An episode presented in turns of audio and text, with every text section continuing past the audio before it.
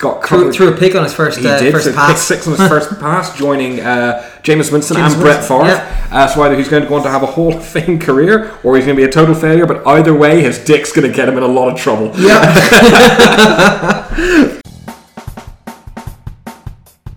So hello and welcome to All Four Quarters, your one-stop shop for news, views and overreactions to all things NFL. We've got the first week of games in the books. We got a lot to talk about, so let's get right into it.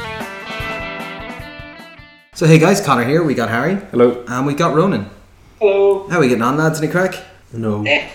Eh, football's back. You, you know what I've done for the last week? Watch football, not sleep. Yeah, Watch more good. football. It's been great. Yeah, it was Haven't good fun. slept though.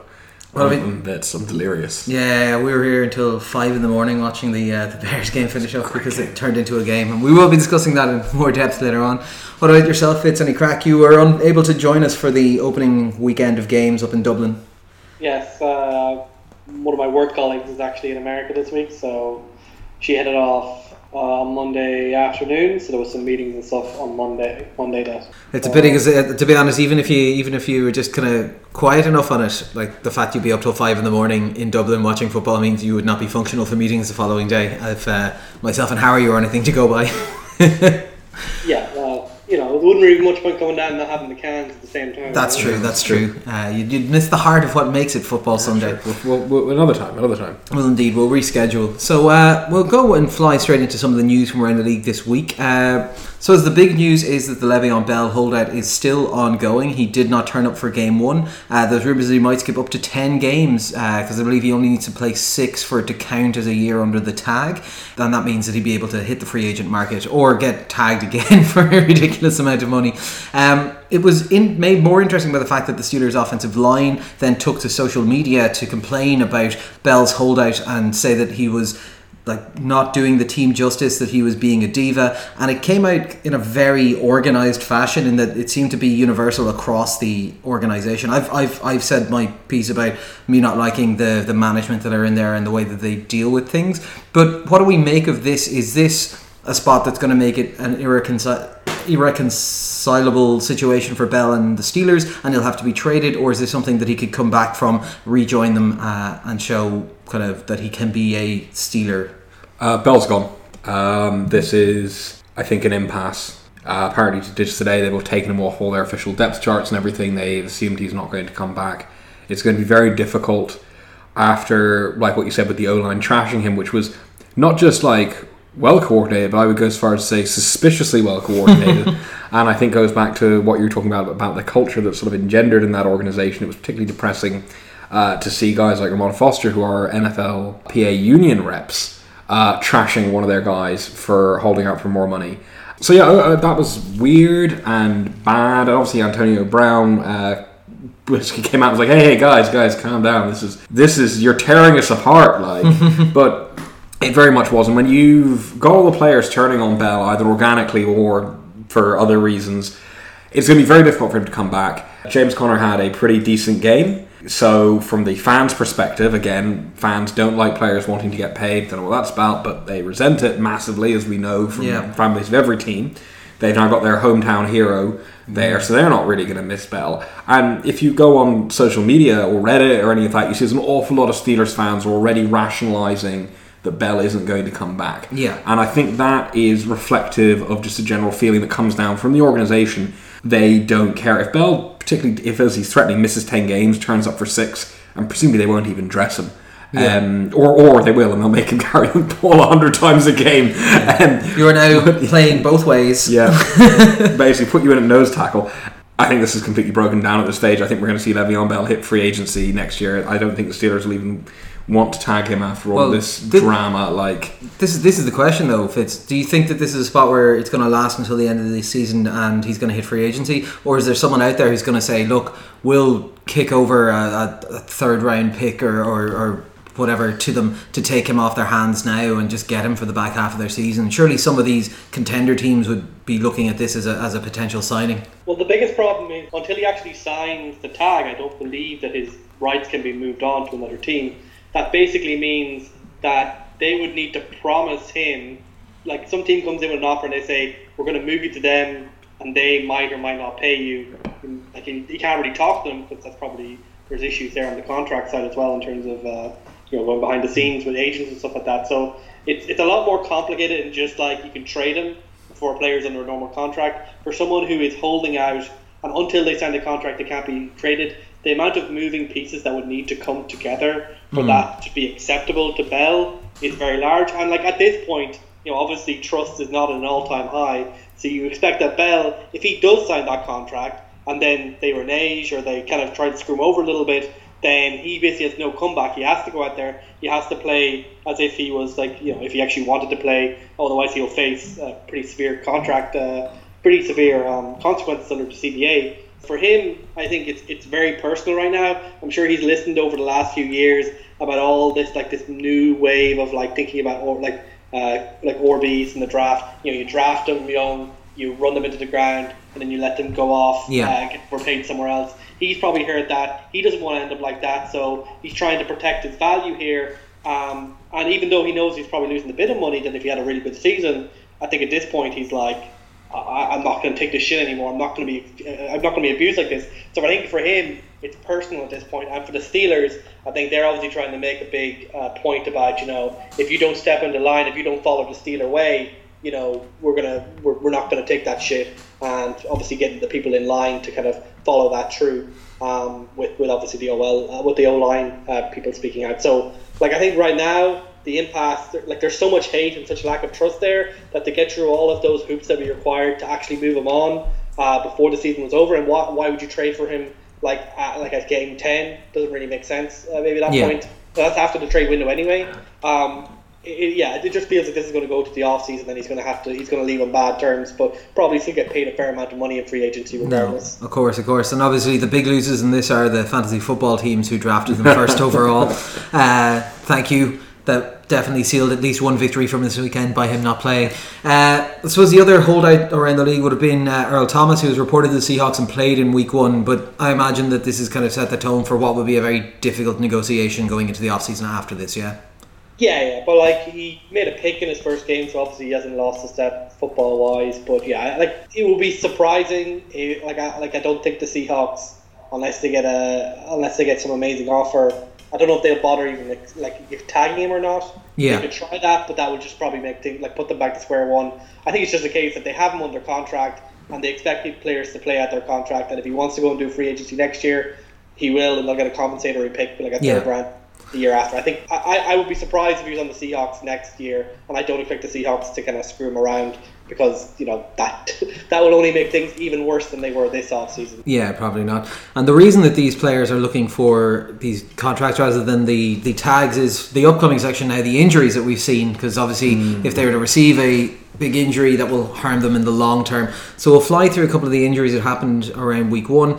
So the big one we'll be discussing later on as well as Green Bay's quarterback Aaron Rodgers injured his leg. I believe it's a knee injury and he's currently week to week. He's came out and said that he hopes to play next week, but we'll see how that develops. We will be discussing that in the game later on, but obviously Aaron Rodgers is a key piece, the key piece for Green Bay. Uh, they also have just paid him like $300 million.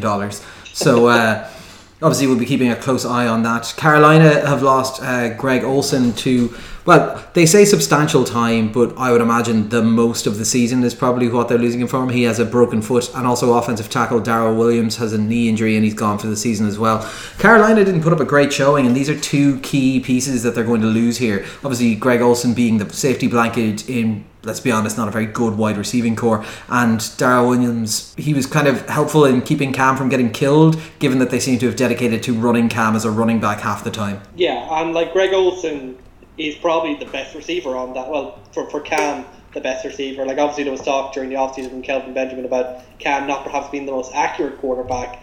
And like right now his top receiver is like Devin Funchess. Yeah. And behind that there's like very little there. Um, so I think losing Greg Olsen, there's no way that won't make him more reliant on going to the ground. Cam trying to do more running back stuff. Um, and that just obviously not being something like that's been something they've been trying to move away for for multiple seasons. And Daryl Williams, it's particularly sad because he actually had a season and he had an injury during the preseason, uh, sorry, in the off season, which he had come back from ahead of time um, to kind of get ready for week one and to have something happen in the first week right after going through all that effort of like you know rehabbing intensively to get ready for week one. Uh, it's a massive shame for them, and he was he's pretty well considered as a right tackle. and obviously any loss in the offensive line, there's no good backups basically on any team, but that's certainly uh, true in, in Carolina as well. So more pressure on Cam to kind of compensate for that, Yeah. probably putting his own body on the line, and you know it, sometimes it's great, but it's not what they want in Carolina. No, of course. Tennessee Titans had a number of injuries occur. Uh, tight end Delanie Walker dislocated his ankle and fractured it, so he's likely gone for the season. Marcus Mariota left the game with an arm injury. Uh, they believe he should be okay, but we're waiting on a bit more clarification on that. I believe he lost all feeling in his hand, and they also lost someone to a concussion. Uh, Taylor Lewan, I think. Taylor Lewan, But so he- fuck Taylor Lewan, he's an asshole. Yeah, uh, he's also probably out for the next game or two anyway. And this again was the Titans team didn't look really all that strong. Well, I mean, you wanted to, what Ronan said about Greg Olsen um, and a weak receiving core. This Titans receiving core is essentially non-existent, and the loss of Walker is huge. Um, he wasn't having a great game against Miami, but they were all playing terribly. Yeah, Oh man, like Tennessee looked bad, and this is the loss of pretty much their most important weapon in the passing game. Mm-hmm. And Mariota was already struggling before he got hurt, and now they've lost uh, one of their, their their left tackle. This is this is worrying. Yeah, this is not looking good for them. Atlanta lost their safety Keanu O'Neal. He's torn his ACL, so he's gone for the season. They had high hopes for him to add to that backfield, but obviously they're going to have to work around that. Uh, New England's running back Jeremy Hill also tore his ACL. He's gone for the season. So you have one less Cincinnati Bengal uh, in that backfield. Houston uh, lost cornerback uh, Kevin Johnson to a concussion, so they said it's going to be at least four weeks. And uh, Henderson, the offensive tackle, has injured his ankle and he's gone for the season. Again, this is a Houston line that's trying to protect uh, a, a quarterback that's coming off an injury, and like they were not good to start with, let alone when they start losing more pieces. Like Seantrel Henderson was, um, like even in the current NFL, probably most teams, like a swing tackle. He was their starting right tackle, so that probably gives you an indication of uh, the quality of line play Houston can expect uh, going forward. And considering what we saw in Week One with uh, the amount of pressure put on uh, Deshaun Watson, uh, the optimism in Houston is uh, maybe on the downslope pretty quickly. Uh, and obviously Kevin Johnson was like their starting CB one and one of the weaker ones, so that also gives an indication of uh, you know the secondary besides Mathieu uh, But Tyrann Mathieu but what they but, have. but but JJ Watt though that defense is elite. Do you think like is there like is there a net amount of performance that the Watt brothers are allowed to have, and just TJ called it all for this week? I mean, he, he, he tried to murder Tyrod Taylor more than one occasion. Um, no, uh, I think uh, we can all agree that Derek Watt is the best Watt. I don't even know who Derek Watt is. Fullback. Oh, I'm not even sure he's on the team. He used to play for the Chargers, I think. Oh, okay. No idea if he still does. Uh, Seattle wide receiver Doug Baldwin has a mild MCL tear, so he's out for two to four weeks. That could be a little bit extended. That's kind of very provisional on it being as soft as they think it is. And San Francisco wide receiver Marquise Goodwin has internal bruising and is so is currently week to week. Uh, those are two examples of wide receiver cores again that were maybe not the deepest and are looking to get even more shallow. Uh, More Brandon Marshall, more Dante Pettis. Get excited, people. I honestly God forgot that Brandon Marshall had signed there. Yeah, Uh, I, I thought he was retired. He, he like we saw him catch a catch a pass and went, oh, that's where he is. Ah, I thought he was gone. Uh, we have a monumental uh, thing that's occurred this week, which is uh, crime and punishment is empty. So what are they doing? Probably not felonies, it would appear. Uh, or felonies that we just haven't heard about yet. yeah, secret felonies. Yeah, by the time this podcast goes out. Yeah, there probably will have been like there's there's enough players out there that someone's going to have done something stupid by the time this podcast comes out. Uh, move on to controversy corner. So some of the new rules as they are being bedded in uh, are causing a bit of issues. So the one that we were expecting to cause a lot of issues was this crown to the helmet uh, change to the tackling procedures, but that's not apparently what's been causing the biggest issue so far. There's an additional rule about body weight, which is that you're not allowed to land with your body weight on the quarterback when you tackle them. So as you can imagine, what this would mean is if you are a like 280 pound behemoth running at full speed trying to get to someone in the like 2.3 seconds you have between them getting the ball and passing the ball, if you do get to tackle them, you have to tackle them very daintily and you can't put any of your body weight into them. Uh, which this on the face of it sounds fucking ridiculous when you think about it. But this has caused a number of roughing the passer penalties to be given because like it's almost impossible to tackle this way and effectively bring down a quarterback, particularly when you're talking about larger quarterbacks like the likes of Ben Roethlisberger and stuff, when they are big, hefty gentlemen, and uh, you need to be able to throw your weight behind them to bring them down. Uh, I I just don't get this caused a chat between ourselves during watching the games about how the fuck aren't the aren't the players association involved in some of this rulemaking because any player would have been able to explain to them why that is a bad idea right True, but the players also did spend the entire offseason bitching about the crown of the helmet rule, so they don't know everything, unfortunately. They're just resistant to change in general. Um, this rule is bullshit. This, like, we saw it called so many times Yeah. on the weekend, and all of them were just like, what? None of them were particularly bad. Um, we saw that crown, the, the, the, sort of the, the hit to the head stuff called quite well, actually, I thought, the first week. it was managed correctly. What was done with, with um, Taylor and also with Andrew Luck, and also with the ejection in the Cincinnati game. But this, this rule doesn't make any sense. It just doesn't make sense. There's nothing players can do in certain situations to avoid landing on the quarterback. We saw it called for like not particularly rough sacks. I know this all goes back to a couple of injuries that happened last year, but it just seems to me that this is unenforceable and this isn't going to stop quarterbacks from getting hurt. I have, I have a very strong belief that this is going to cause a huge injury to a quarterback during the season because if you're trying to tackle them, you have to roll away from them. What you're going to do is roll and pull as you roll, and that's how you're going to end up twisting knees and mm. twisting ankles. I am expecting we're going to see one high profile player get very badly injured because of this, and then that'll be what will force a rule reconsideration rather than the fact that it's just a terrible rule that is being enforced very poorly. Yeah, I think it, like it's a rule that probably needs clarification. Basically, some kind of intent, basically, about whether they're trying to slam the quarterback. Because I believe this was like apparently this was inspired by the tackle that injured Aaron Rodgers last year, where obviously he was pushing down into him or like flying into him, Yeah. pushing him down. Whereas obviously, if you just if you go straight into someone and he falls over, you're obviously the natural. He's gonna fall on top of him.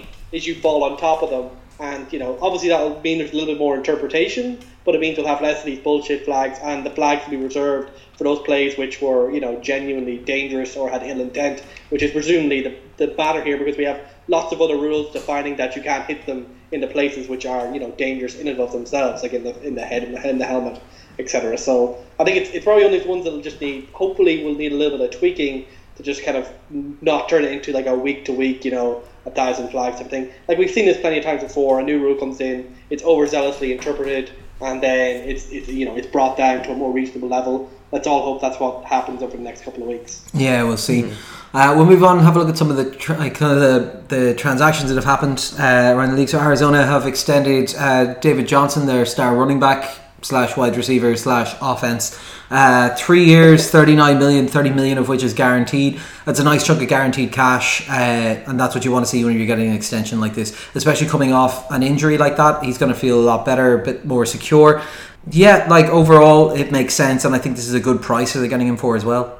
Yeah, it's a shame it's on a garbage team. That like there's no like I understand what, what you're saying, but like based anyway certainly on what we saw in week one where we expected the team to be bad, um, and now we've seen them be incredibly bad.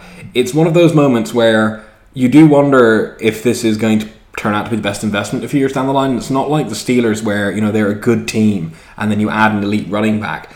It's like there's so much that needs to be rebuilt on this team right now. Yeah. Uh, that David Johnson, who is a phenomenal player, don't get me wrong, and I think that's why we've seen a, like a relatively short contract being given here of, of only three years, because this team needs a hell of a lot of work, and David Johnson, as good as he is, is not good enough to turn the Arizona Cardinals into a playoff team. Yeah, he isn't. We saw them get absolutely hockeyed by, let's be honest, a fairly average team this week. Yeah. Um, so I do wonder if this is the wisest move, but we'll see. It really depends on how smart they are about managing the rest of the cap for the next few seasons. Yeah, no, of course. Chicago decided to continue uh, building that defense by signing Eddie Goldman to a four-year, $42 million extension. He's their defensive tackle. They seem to be really building a bit of a bully on that defense at the moment. I quite like the way they're going at it. What do you think, Vince?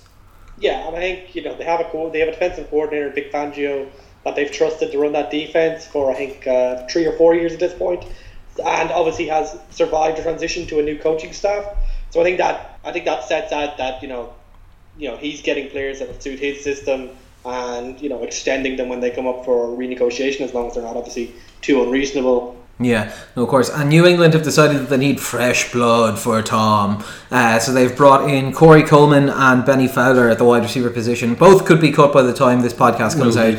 Um, but we'll see two more reclamation projects for, for, for Bill Belichick. Well, I thought it was a reclamation project in Benny Fowler's case because he was never good in the first place. But uh, certainly Coleman. I mean, why not? Yeah, just give it Probably a look. Keep, do, keep him for a few weeks. Trade him to Indianapolis for a third round draft pick. That's what we do with Barkevious Mingo. Yeah, I'm not. I'm not gonna lie. Like from what I saw of Coleman on the hard knock stuff and that, I don't know how that's gonna gel in the New England locker room. It's not. Uh, it's not. going to be very interesting. We'll see if he's been humbled by the fact that he has just been like abandoned by the league. Um, and just finally, before we move on to our game reviews, we got one or two little fun facts from this week. Uh, so, fun fact: all the new head coaches lost in their week one matchups. They went zero and seven. So, uh, quick round of applause for all of them. Well done, well done. Good job, boys. Good job. Uh, and congratulations to the Cleveland Browns, who we will be discussing shortly, who have had their best start in the last 14 years. Uh, their 0 0 and 1 start is the best start since 2004. Uh, well done on being a franchise still. and we'll move on and have a look at the games. Okay, so we're going to have a look at uh, three games this week, back to our old fashioned approach. So we have a Ring of Honor, which is a good game, uh, the Neutral Zone, which is some good bits and bad bits, and the Dumpster Fire, which is, oh my god, I can't believe this is the thing that happened. Uh, so we'll start with the Ring of Honor, Green Bay at Chicago, 23 to 24, also known as the reason I didn't get to bed till 5 o'clock in the morning. uh, Aaron Rodgers received a leg injury early on in this game, and DeShone Kizer came out and led the led the Green Bay Packers to a, I believe, twenty to nothing uh, deficit going into the half. Uh, Aaron Rodgers came back out and decided to go God mode on Chicago. I loved um, the interview, his response to the question in the interview. They said like. Uh, did you ever like? Did you think you could come back from this? What went through your head? And he said, "Basic maths." I said, three times seven is twenty-one. Yeah, we can do this." Which is uh, which is To great fair, he was off his tits on Oh, he was during he was night. so out of it on the on the on the post match interview. Uh, Bears offense started strong, looked quite interesting, but uh, then kind of blew up a little bit. It was interesting to see. Someone else mentioned this as well that this is the second game in a row that uh, the head coach has blown kind of twenty point leads, which is uh, not the best thing in the world to be starting out in your new team. but uh, but no, it was an interesting one. Khalil Mack looked the absolute business in there, and uh, he played so well that that the Raiders and Jon Gruden were trending on Twitter a day before they played a game, uh, just to suggest how badly that had gone. And Randall Cobb and Geronimo Allison did a big job in the second half. So, guys, obviously, quite literally in every single sense of the word, a game of two halves. Are we impressed by what Chicago were putting together here, or are we more kind of looking at this second half and wondering what happened to the team that was there for the first 30 minutes? So kind of. Um, this is what we were chatting about during the game, and you were like, "Oh, this reminds me of you know of Kansas City," and obviously there's a very good reason for that. But the thing we were talking about, even in the first half, is is this a sustainable style of offense? And we saw it last season in Kansas City, where it wasn't a sustainable style of offense throughout the season. What we saw today was that it might not be sustainable through a 60 minute game of football, because as much as Aaron Rodgers was, you know, unstoppable uh, when he came out, and we'll discuss that later. The Bears didn't adjust at all, and this was a game that was decided not just by Rodgers' return, but by adjustments. And this is on both sides of the ball that Green Bay made defensively and offensively to change the way they were playing to make it functional. And Chicago completely failed to respond to those. There was also some incredibly and this is again, it's the Andy Reid, but the, the play calling at the end, they had opportunities to go for it on fourth and very, very short to ice the game, when realistically, giving the ball back to Rodgers was not going to be a good idea, and they couldn't stop him at that point. They didn't do it. Some of the play calls on third down where they called unnecessarily complicated passing concepts that mm-hmm. just descended into farce uh, didn't do Trubisky any favors. And what they did in the first half quite well was they played again within Trubisky's limitations. They didn't ask him to do too much. They didn't ask him to go deep. They didn't ask him to ball out. They made it easy for him. They gave a lot of like different looks and different motions and kind of running similar concepts out of different formations. Once that started getting shut down a bit, they went so vanilla and so predictable that it was unbelievable. And it felt like the other stuff, the stuff they were doing beforehand, was kind of all a bit of a smokescreen, and that there isn't that much confidence in this when you have a guy who you know you need to manage, then you put him in having to make critical third down situations where you run really messy passing concepts. Doesn't make it like the Bears were in a position to win this game. and refused to put the team in a position to win this game. Fourth and incredibly short, you've got Jordan Howard, or or you can try something with Tarik Cohen. This happened twice. You've got a, th- a third and very short that will win the game with Trubisky. Make it easy for him. And we saw them just call the wrong type of plays at the wrong time. And well, this might be a, an assessment of an inexperienced head coach, you know, who literally like his first game as a head coach, Mm-hmm. not knowing the context in which to call things, and that's something they're going to need to sort out pretty quickly. Yeah, like one of the criticisms I've been reading in the days since the game is that potentially this is, like you were saying, the adjustments that Green Bay made in the second half. And some people were pointing to the fact that, like, well, they didn't have tape to prepare on, so a lot of the time they were just prepping KC tape from beforehand. And then as soon as they saw how that was happening with that offense, they were able to immediately adjust to it. So, like, Fitz, do you think this was. Was this a success of the Green Bay defense, or was this a lack of petrol maybe in the tank for the for the Bears? I would probably agree with Harry and say I would put this more on uh, Chicago on Matt Nagy than I would put it on the Green Bay defense. Like we saw in the first half that the Green Bay defense, like they made adjustments, but they weren't any great shakes.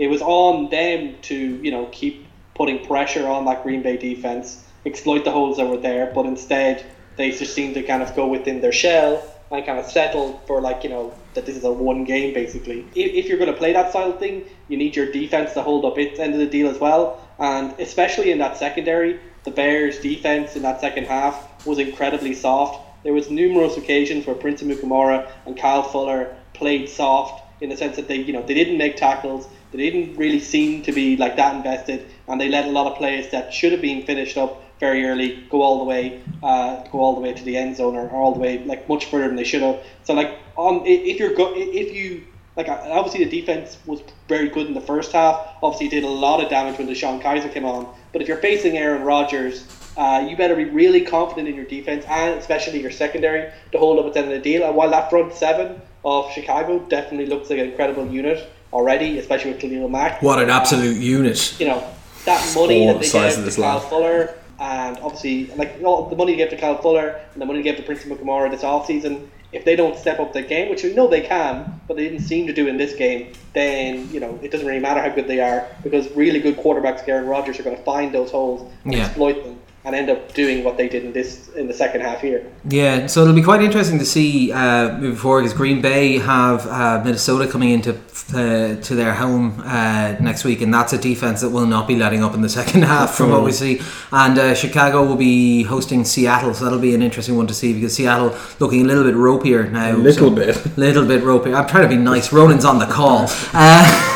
But uh, basically, to see whether or not they might be able to get some more things going there. Uh, next up, we'll look at the neutral zone. This is our Thursday night football game. We're actually going to look at here: Atlanta at Philadelphia, twelve to eighteen. Ugh, what a scoreline!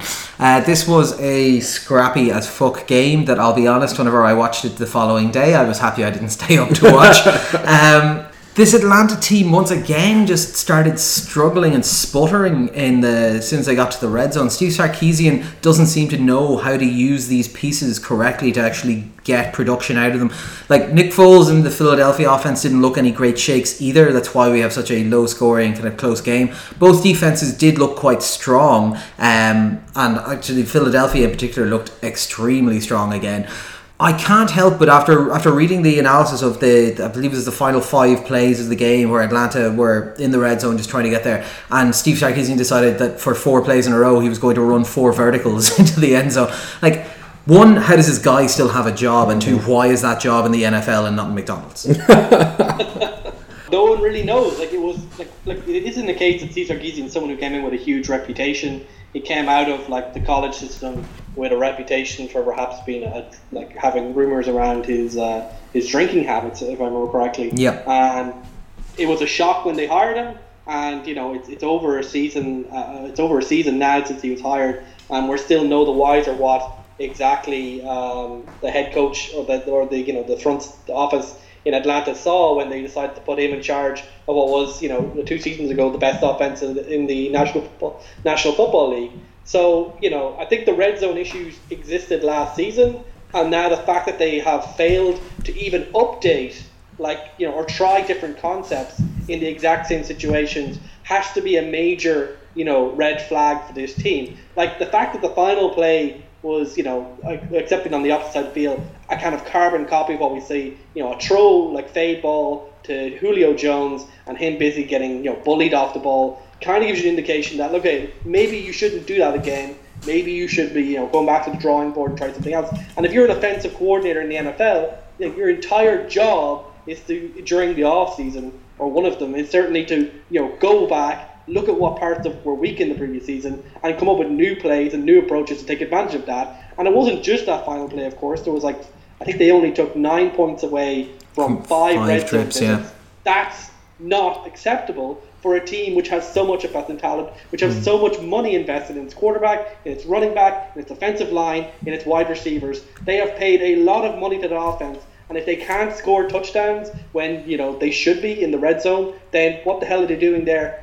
Like his his seat has to be getting very warm right now. And if he manages to survive the entire season, if this stuff continues, it will be a shock to me. And kind of speaks like it's a good organization, obviously, good owner, good head coach, etc. So maybe they want to stick with their guy. But right now, I think they should just you know grab the nettle and move on to someone who can do better. Yeah, no, of course. As I said, uh, the stat that everyone was talking about was uh, Matt Ryan is one of 20 targeting Julio in the end zone in recent games. So that is that kind of says it all about if they can he can get 200 yards a game, but he can't get a fucking touchdown. And Nick Foles is in here because obviously they're not trying to rush Carson Wentz back, but Nick Foles underwhelmed. Uh, with the exception of the faux Philly special again with his nice receiving job is this a spot that if you're the Eagles head coach, you're thinking, man, we really need to get Wentz back into this lineup?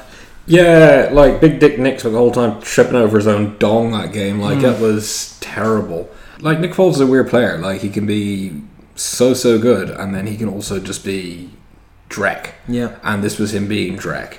Um, yeah, they want Wentz back as quickly as possible, but I think the concern is is that they really can't rush him back quickly because if you rush him back quickly and then lose him for an even longer period of time, then you are stuck with Nick Foles and you are stuck with bad Nick Foles this year. Apparently, yeah. not good Nick Foles like last year.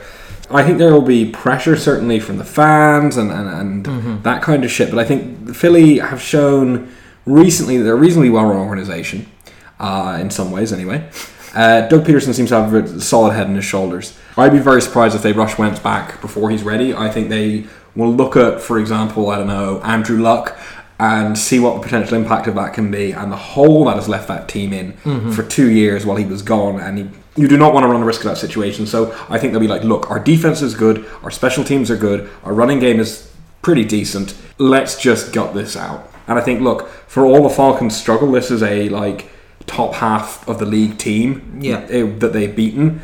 Uh, and they'll be like, okay, look, we can gut this out for a few weeks longer until he's ready to come back. Yeah, because I think one of the things that's been lost a little bit in the discussion afterwards, a lot of it has been these two offenses sputtering and stuff. Like, both these defenses played very well. I think both of these defenses slate to be kind of top section of the league uh, in terms of, of uh, how they finished the year out. So there is also the element of these were difficult teams to like pass on, uh, if not as much to run on in the case of Atlanta. So like this is a this is a spot where it could just be it's a Thursday night game, it's the first game back, and it's a particularly solid defense he's playing against. There might be potential for it. I believe who do they have up next? Oh God, yeah, they've got Tampa Bay up next. Uh, this will be an interesting one. Uh, which Nick Foles will we see? Which uh, Ryan Fitzpatrick will we see? that should be a fun game. And uh, Atlanta have Carolina coming in to see them, and that'll be an interesting game as well because Carolina, like we said, suffered a couple of injuries, and it'll be intriguing to see exactly what kind of Carolina we're going to be getting this year.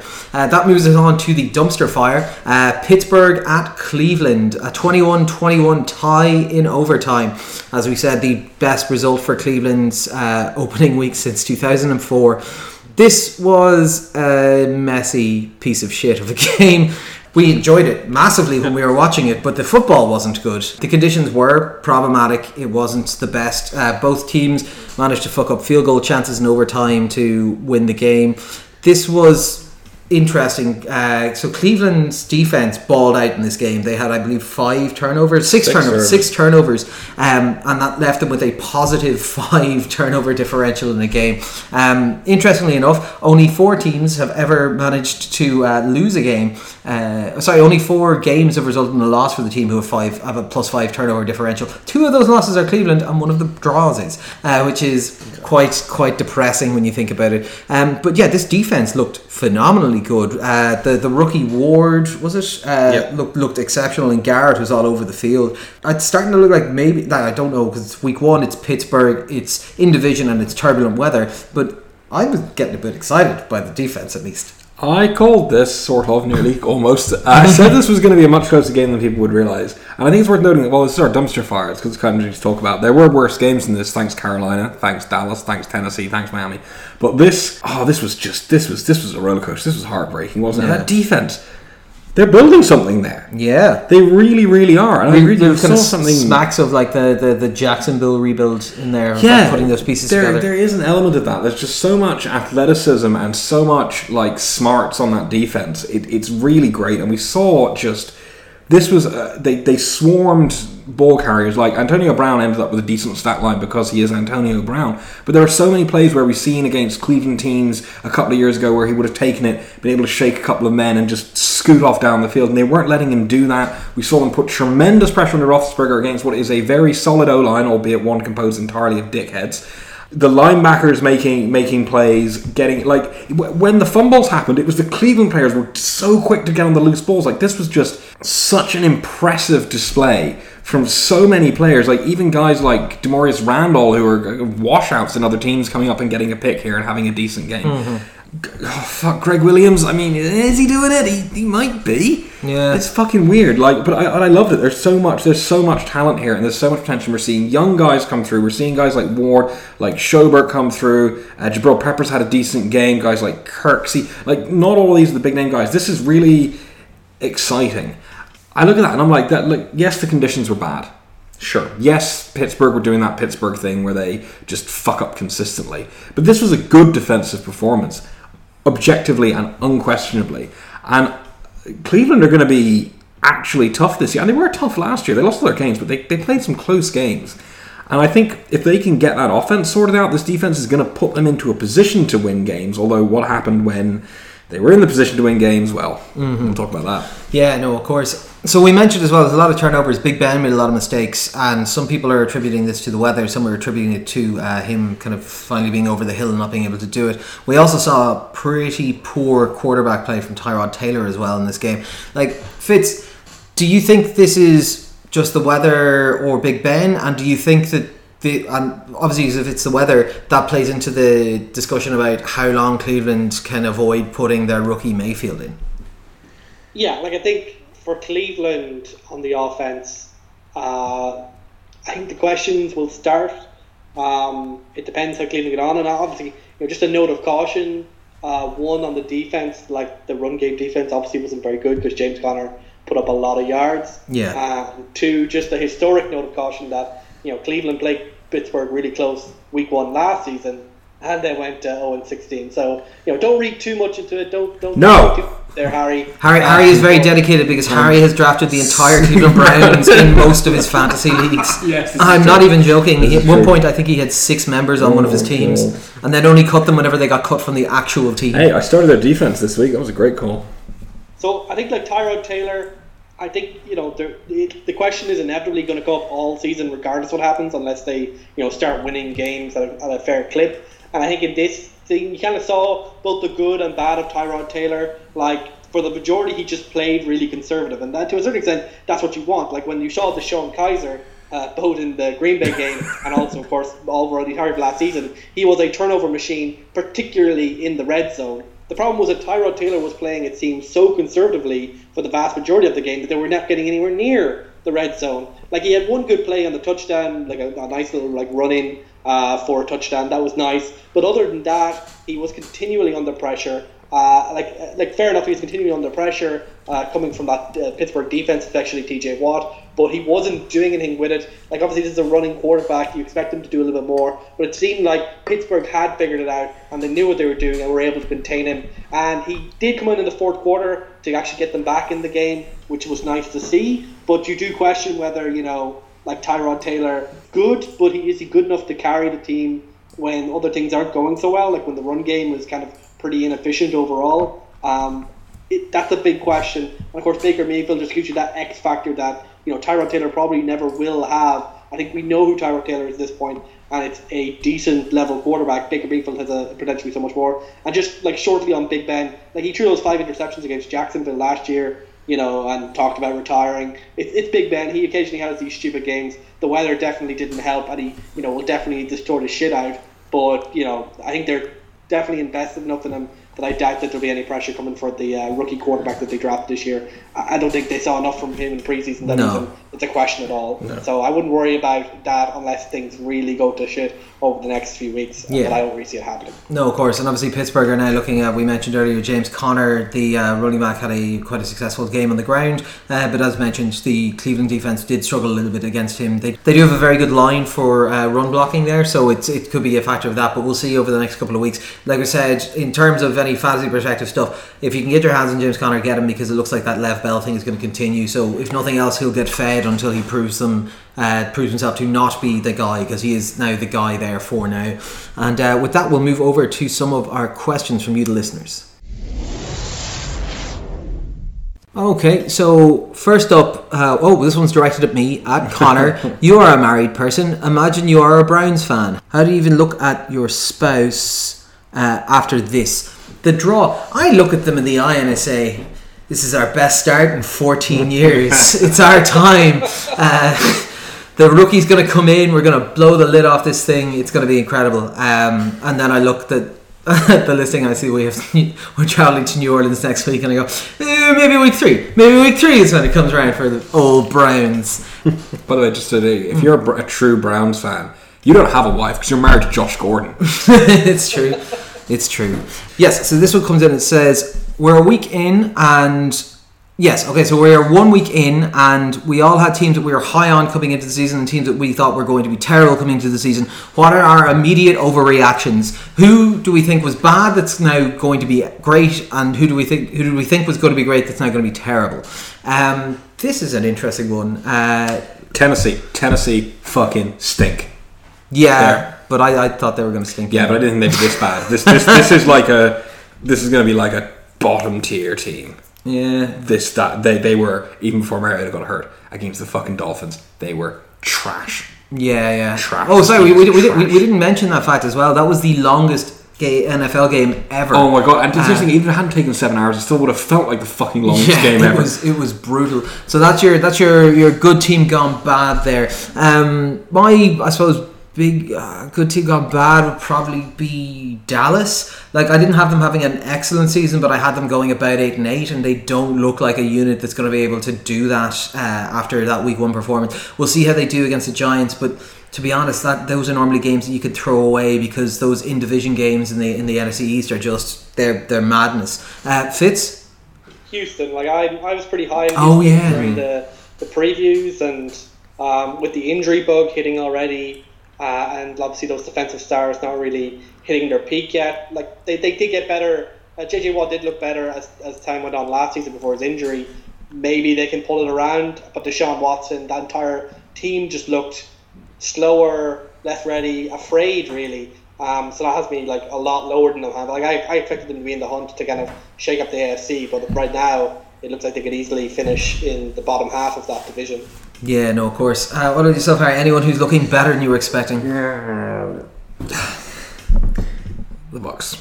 The Bucks. Didn't want to say it. The Bucks. Yeah, It's Well, amazing what getting rid of Jameis Winston does to your team, doesn't it? It's, it's, it's hard to not feel a little bit better about a team who scored 48 points. points. Jesus See, Christ. Jameis Winston was just the cause of all their problems, and now they've got rid of them. Magic. yeah, Fitz magic. Cleared the decks. What are yourself, Roland? Anyone? I was really impressed with that, like Mizungu's outfit. I think they just played really solid football. I think they played, for lack of a better term, Alex Smith and KC football. And I think like even though like within the NFC East, obviously Philadelphia are a massive thing to take over, but I think if they play like that through that season and they can avoid the injury bug beyond the Derrius Guice thing, I think they're definitely in line to kind of compete in the NFC East and perhaps for a wild card spot. Yeah, they were they were one that I had my eye on for this as well. I would I would say KC, but I was high on KC going into the season anyway. But uh, I think I'm, I'm, I'm now much happier after watching that game a bit more a bit more relaxed. Although there are stuff to fix. Yeah, if, it's hard to say, but actually uh, I was going to say the Denver Broncos. Which is a hard thing to say because they're a division rival, but uh, like I thought that they were like a two or three win outfit. But that defense looks good. Their pass rush looks good. Their corners seem still seem to be kind of doing a good job there. I think there's still question marks over the offense, but they seem to have found something in that young rookie running back and so. So I think those are the ones that I think are changed the largest in my head uh, from where I was beforehand. I think. I mean, the Bills have gone from worse to like so much worse. Yeah, see, I'm, I'm, I'm really intrigued. Do we get to see a match between? No, sorry, when I say get to see, like we're not going to watch it, but do we get to see the Raiders play the Bills this year? Because that'll be something oh, I hope else. So. I Uh, hope so. I hope that game lasts seven hours. Uh, but yeah, as always, so many incomplete passes, the clock just doesn't run. just doesn't run. Yeah. Oh my god, what kind of game? They, each side had like 140 pass attempts. Um, yeah, so. Uh, as always, keep your questions coming into us. We'll try and get to a few of them every week, uh, and we'll move on to our previews for next week's games. Okay, so up first we have uh, Baltimore at Cincinnati. Gone. I've gone Baltimore. Fitz has gone Cincinnati, and Harry has gone Baltimore. So uh, Fitz, do you want to explain your Cincinnati call? I'm kind of. I, I can see it actually a little bit. Like I like I think like I know Baltimore like absolutely eviscerated the Buffalo Bills, but I'm kind of putting that down to the Bills being absolute dog shit. Yeah. Uh, Cincinnati, on the other hand, they played Indianapolis. Um, Indianapolis are a team with pressure, with, with issues, and like I was certainly worried by the amount of pressure that Indianapolis got on in the first half. Uh, from what it's a, it's a it's a better defense than it was like a few years ago, but it's still not like an elite unit. I kind of like Cincinnati. Like they were in a tough position. They kind of started very slow, but as the game went on, they seemed to kind of find their rhythm. They got John Ross involved, in a touchdown. AJ Green started to look himself, and Joe Mixon seems to be living up to that potential. Yeah. Uh, I mean the good potential, not the, the bad potential. You know, I, I think Cincinnati people are, are kind of low on Andy Dalton. But we know that Andy Dalton is someone who rises with the quality of the supporting cast around them. And I think the supporting cast is now good again, or at least pretty good. If that offensive line starts to gel, I think he can have a, a season much closer to what he had. And if he does that, then Baltimore, like they're a good team, but I'm not convinced that they're as good as they looked in week one. Like it, for me, this is a, is a coin toss, but I'll give Cincinnati because they're at home. Harry, Baltimore. No, just know, Like Cincinnati did not look impressive against Indianapolis. They were flattered by the scoreline. They barely beat a barely functional team. Yes, it's impossible to assess the Ravens based on last week because, like, my grandma could have beaten the Bills, and I mean just my grandma. Like, just herself snaps the ball to herself, throws it. Like they were trash. But I don't think we learned anything new about Cincinnati either. We saw them what they were. They were a mediocre team who got in a mediocre game with another lower mediocre team. Baltimore, to me, are the better team coming into this. Like, I just think that the Baltimore defense is going to be much, much, much, much tougher for Cincinnati. Yeah, I'm kind of in the middle between you guys because I think I like the I like the Cincinnati offense a lot, but I just think that Baltimore defense look formidable, and I'm just intrigued to see how Cincy look against a much more stacked defense. Next up, we have Kansas City at the Pittsburgh Steelers. Uh, this is my pick of the week. Um, the two lads have gone for Pittsburgh, and I've decided to go for Kansas City. Uh, why, you ask? Uh, blind, blind loyalty. The uh, the Pittsburgh Steelers have had Kansas City's number four donkeys at this point. Um, I just think it'll be intriguing to see. I think Kansas City's offense looks very intriguing. Uh, I think they'll be able to do a lot more stuff. But basically, the the whole just play cover two because Alex Smith won't throw between 10 and 17 yards is no longer an issue and they'll be game planning specifically for that. Pittsburgh looked a bit shaky uh, last week. I basically, and I, I said this to yourself earlier, um, I am expecting this to be a monumentally high scoring game because our defense will not be able to cover their offense, and I think that their defense will probably be able to cover a lump of our offense, but we have so many weapons that I think we're going to see some fun shit happen. My guess is that there's going to be over 70 and potentially pushing to 80 points in this game scored. So I just think it's going to be super duper exciting. See, I think because you think that it's because we said it's about KC and Pittsburgh in the past, and it's finished like 12 to 8. Look, I, I get what you're saying. I do. I do. I love the appreciation. But like I said, like Pittsburgh are a stupid team that don't make any sense. It's exactly the kind of game where KC are coming off that high, beating a division rival, going to a Pittsburgh team that is just completely and utterly fucked up. That's where Pittsburgh play well. I, I realize that I'm actually running the exact opposite logic of why I swapped to Kansas City last week. Of like, I said, like, well, the Chargers haven't beat KC in like fucking five years, so I'm going to pick KC until they prove me otherwise. Like, I don't think we've beaten Pittsburgh in five years, so uh, this will be fun. Um, but also, I had a target of I said our first, our run of first six or seven games are brutal. So I said if we can win two of those, I'll be happy. Uh, next up, we have Miami at the New York Jets. I've gone for Jets. Fitz has gone for Jets. Harry has gone for Miami. Why are you going for Miami? Because the Jets can't start 2 and 0. They just they just can't. But this They're means Miami to. starts 2 0. Yeah, I know that's also confusing. But they one of the wins is against Blaine Gabbert, so it doesn't count. I, I watched the, the from the Jets game. It all looked very impressive. And then you found out it's because that Matt Stafford was tipping all of his hand signals. And I'm like, well, that's actually not that impressive then. I thought Darnold looked okay. I thought the run game got Threw, covered. threw a pick on his first, He uh, did first so pick pass. six on his first pass, joining uh, Jameis Winston Jameis and Brett Favre. yeah. Uh, so either he's going to go on to have a Hall of Fame career, or he's going to be a total failure. But either way, his dick's going to get him in a lot of trouble. Yeah. But um, yeah, like I just I, I didn't really like what I saw from the Jets, even though they won by a massive scoreline. Mm-hmm. I wasn't impressed. I felt it was deceptive. Their run game, for example, statistically looks great, but it was all on one big run. Whereas Miami looked I uh, think. yeah, they Bleh. looked fine. It was fine. It was boring. It was unimpressive. It was functional. But like, it was enough to beat the Titans, whose defense is probably the stronger part of the team. But we were also literally just discussing that we reckon that they are one of the worst teams in the league. Yeah, I know that's because their head coach shouldn't be head coaching. I love Mike Vrabel, Patriots legend, way too soon to be head coach. But look, I think they look more comfortable. I think Tannehill looked comfortable. Yes, he made mistakes. Yes, there are problems. But I I think there's enough in there hmm. to beat the Jets. Fitz, Jets. Yeah, like I just think the Jets are they're a fun team right now. I think after that win, their confidence will be high. And for two teams, like I don't think either of them are like going to win the uh, like the Super Bowl or anything like that. I think having that Bold. sense of optimism and having that sense of like like maybe something special is happening here can end up like building its own momentum. I think like Miami have started off better than they expected, but that first game obviously was incredibly weird, uh, especially when it came back and then the the, the major like all those things, all those return touchdowns. But I just think the Jets right now, they're a team which I, I feel is ready to start winning and is ready to believe in itself. Where I think Miami, if they go behind early and you know they have to rely like on Kenny Stills and DeVante Parker to like get them out of a hole, I just don't see them as guys who can really do that on a consistent basis and do that. So you know the Jets, I just they're, they're more fun right now, so I'm going to give them the win. Yeah. Next up, we have Philly at Tampa Bay. We've gone for Philly across the board. Uh, basically, I don't think Ryan Fitzpatrick can do that twice in a row. Uh, I also think this is a far better defense that he's going to be facing. Philly started slow, but I think, as we could see in that game, Tampa Bay do not have much of a defense themselves either. Uh, I think this will probably be like probably be a decent scoring game, but I wouldn't expect to see what you saw in the New Orleans game. I'd say Philly by probably a score and a half, two scores here, um, as they kind of round out in the second half and just start to shut down whatever Ryan Fitzpatrick was trying to do. Uh, next up, we have Harry's pick of the week: Cleveland at New Orleans. We've got for New Orleans across the board. Harry, Just a spoiler, uh, I'm picking Cleveland every week for my pick of the week for the rest of the season. excellent. Um, this is now the Cleveland Browns corner. That's a, that's a bold prediction. Guys, four words. Gregg Williams revenge game. Drew Brees is gonna die. Drew Brees is going to be straight up murdered within the first three offensive snaps of this game. No, seriously. Um, That's why they got Teddy Bridgewater. yes. Uh, Oh no. Jesus Christ! Sorry, week week five. You're picking Raiders at Browns. Yes, yes, I am.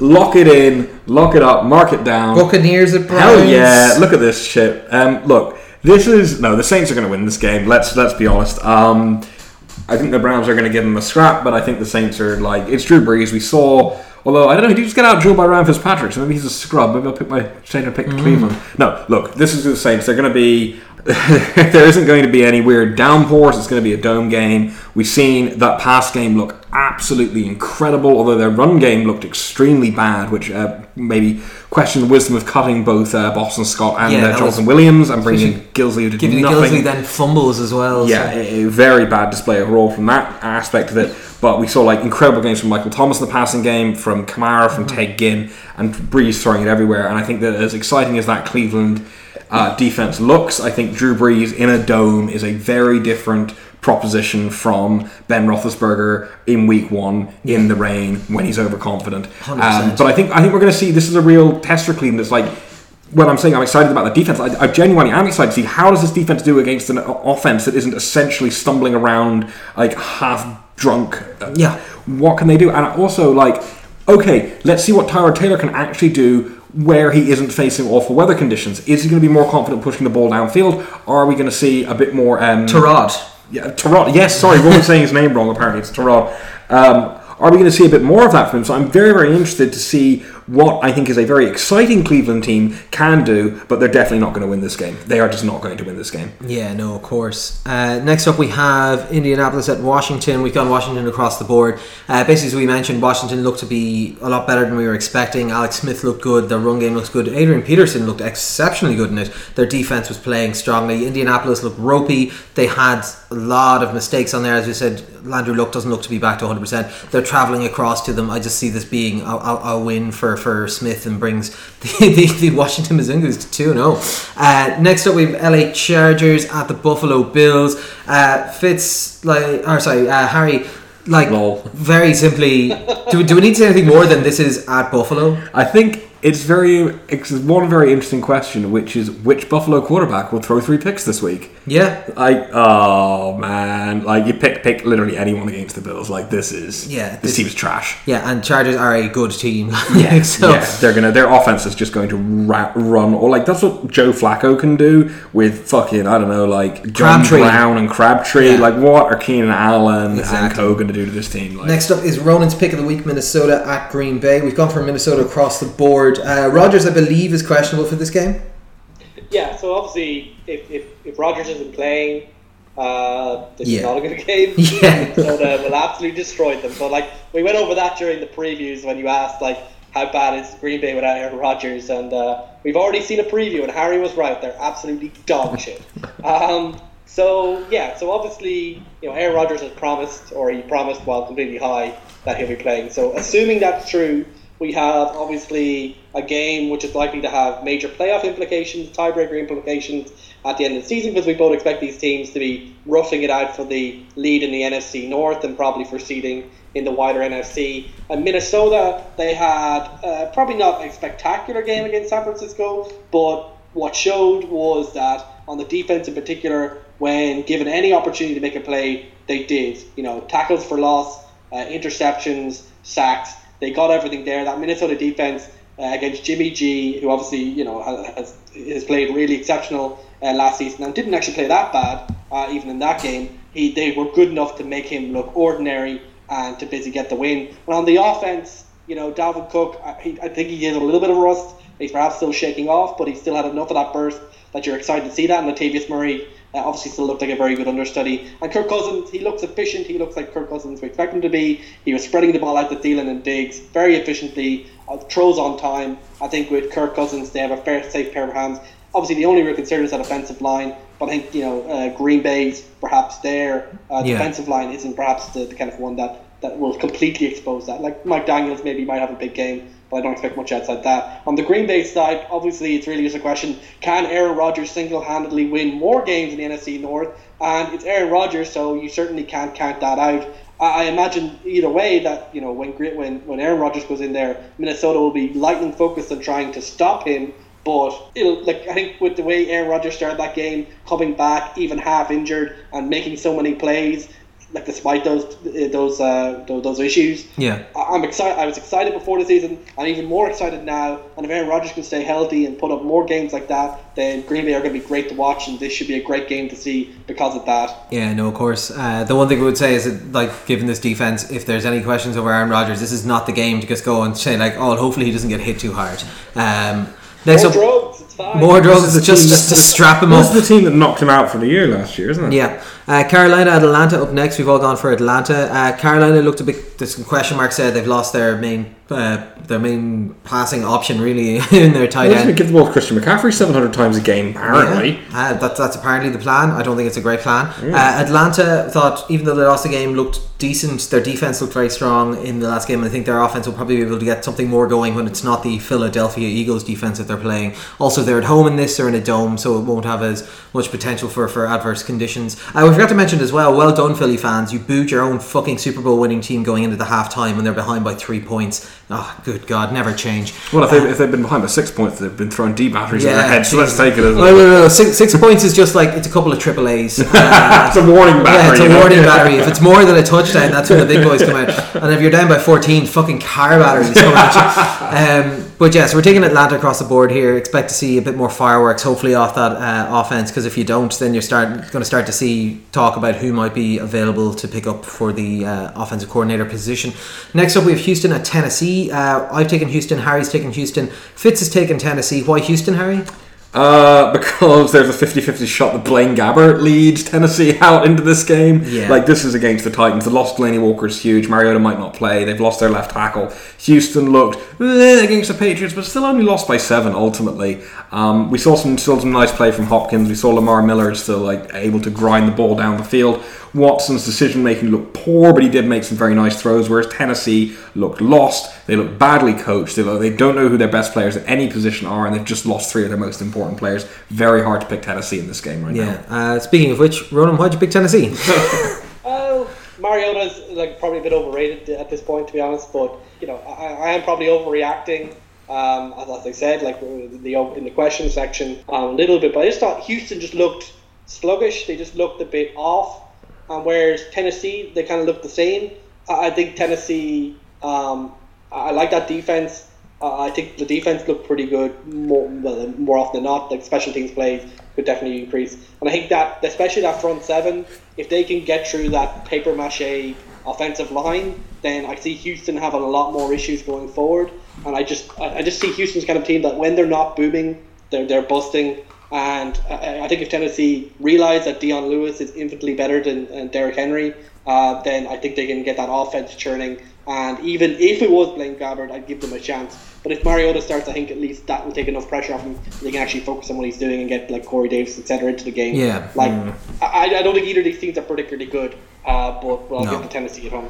Yeah. Uh, next up, we have Arizona at the Rams. We're all taking the Rams because the Rams look extremely dominant. They will break people. Uh, I think. Uh, I'll be honest. I'm quite happy that. This, Uh, this is the Sam Bradford dies game. yeah, Sam Bradford dies in this game. Also, very happy that Johnson got that much guaranteed money because he might also get broken in this game too. Uh, this is a scary looking defense and a pretty decent looking offense.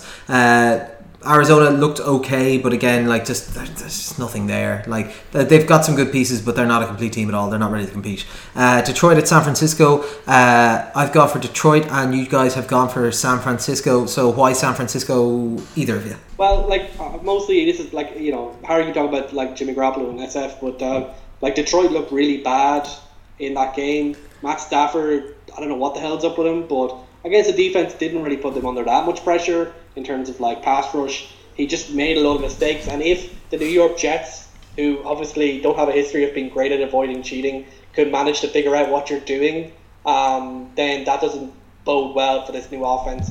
Like Detroit, we know they could be better. Maybe they turn it around in a week, but it looks like Matt Patricia has basically inherited the playbook from last season, not updated, and got found out.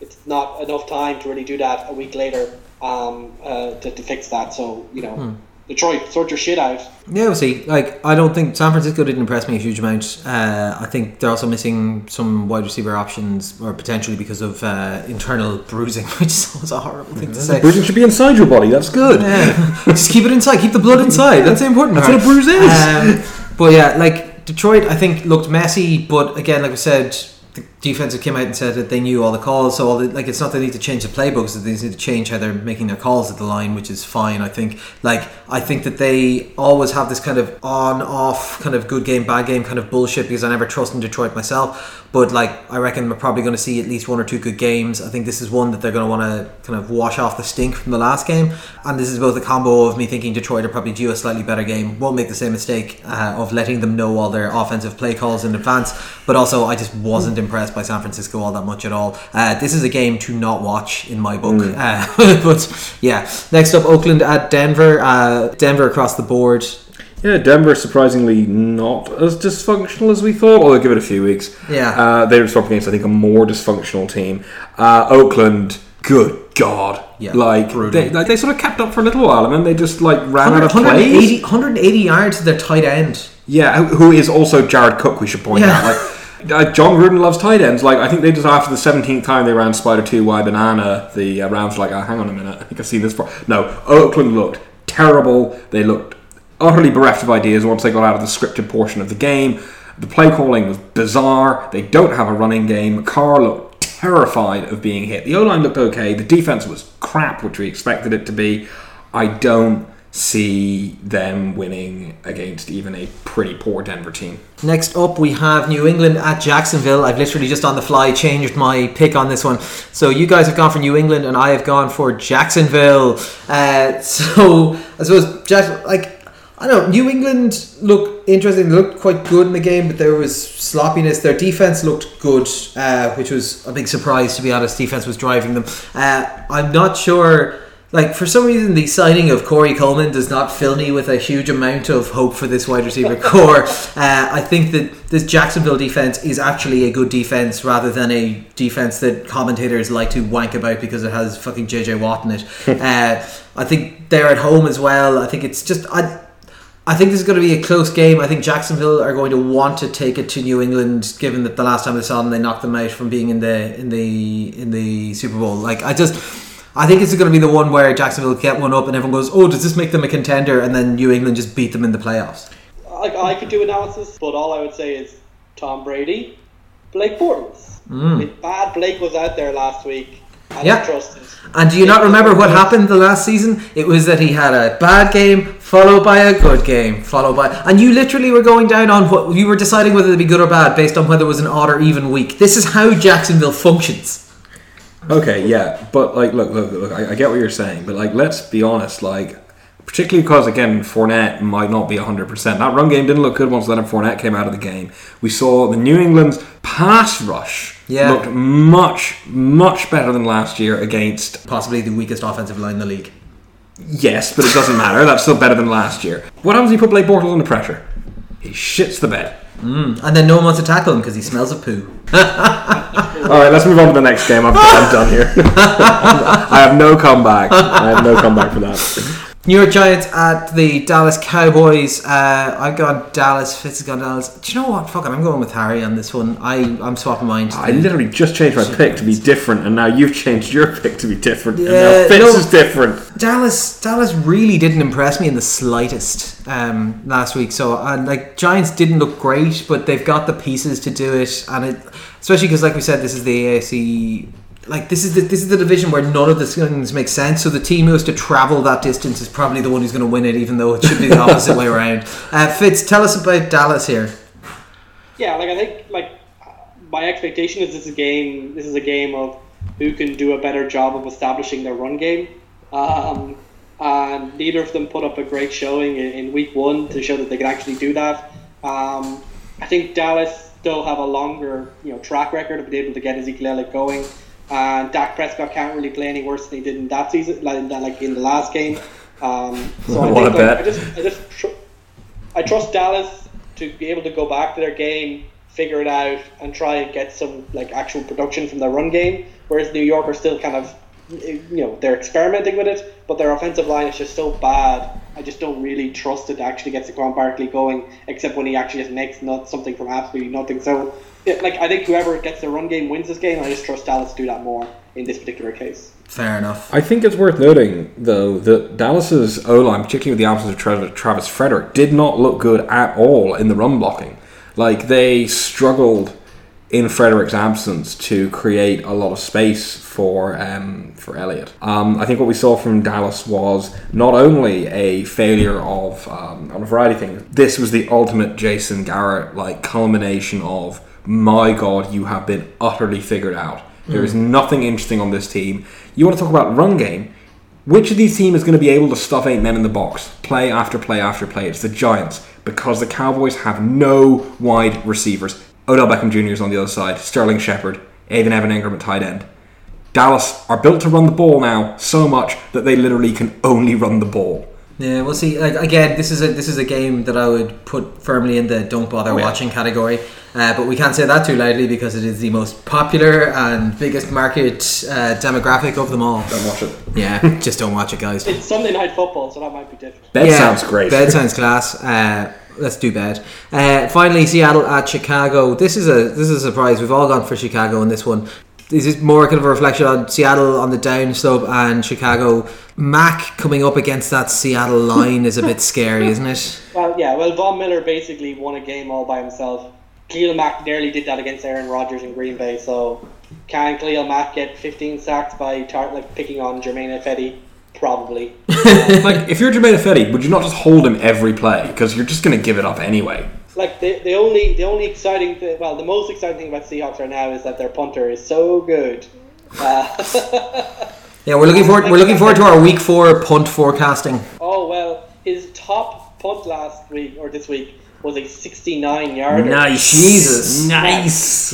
Uh, Gronk has now drafted him in every fantasy league.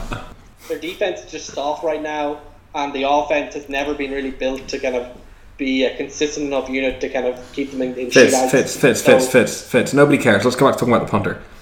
Have you have you seen have you seen the like now anti Michael Dickson truthers on Reddit and stuff? No, like I- people I have obviously been putting up videos of the punts being like, look at this, like, where I think you'll find that um, the first punt he outkicked the coverage and allowed it to be returned.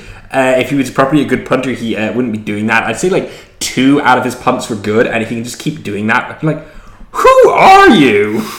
Yeah, well, if you if you punt the ball like you know seventy yards downfield, then yes, the coverage team mightn't quite catch up with your kick. Yeah. that that that is a potential outcome of being that good at punting. Uh, occasionally, your coverage is expected to make tackles. Uh, that, that's just a small criticism. No, it's not Michael Dickson. He is a god. I will not listen. I will go to Reddit right now and Sure. get straight.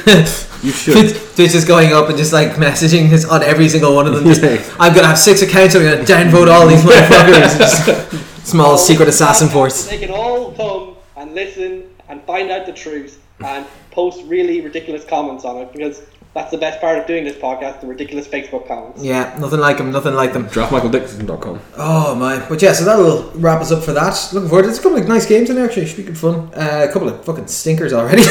but we'll we'll see. I'm not surprised. Houston, Tennessee, Giants, Dallas. Whoa. Like they're the kind of games you need to get out of rid of in Oakland, week one. yeah. yeah. We'll see. Oakland, Denver will be ugh. Um, but all the rest of them look pretty good, so that's good. But yeah, so any other plans for this the week, lads? No. No, No, a couple days off work. Get drunk. handy. Nice, yeah. What yourself, Fitz? Uh, not that aware of. Let's make some plans for him. Fair enough. Yeah, I think I'm not doing a wild pile either. I've got to go to the going, going to the theatre on Saturday now. It's going to be fierce culture. Um, and then obviously you get drunk and watch American football on Sunday. Uh, but I got to start studying because I got those exams coming up, son. Did you see Uh, that famine film? Oh yeah, Oh, I really want to see that. Yeah, Black Forty Seven. Uh, there's actually there's, there's three or four films I want to see. At the moment. I do find it the whole concept like I, I love it, but I'm also like, what? It's like, ah, there's a famine and his family die, and then he comes back and kills all the Brits, and I'm like, It's okay. It's, it's just a revenge. It's essentially Rambo set in famine times. It's great. Apparently, like he bizarre. ju- apparently like he just keeps like just turning up in rooms like completely secretly, and these like like rich rich English guys like like drinking brandy, going oh oh the peasants, and then he just like appears behind them and rips their throats out. This this does sound like a parody, doesn't Speaking it? Irish. Uh, Chucky Arlaw, he says.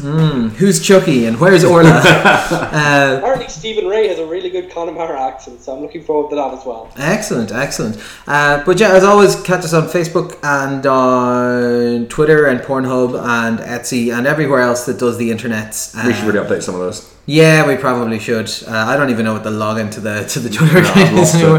Um, Another one for the Pornhub, though. yeah, yeah, yeah, yeah. But yeah, so that'll do it for us for this week. So uh, bye from Harry. Right. Bye from Ronan. Bye. And bye from me. This has been all four quarters. Thanks for listening. We'll chat to you next week.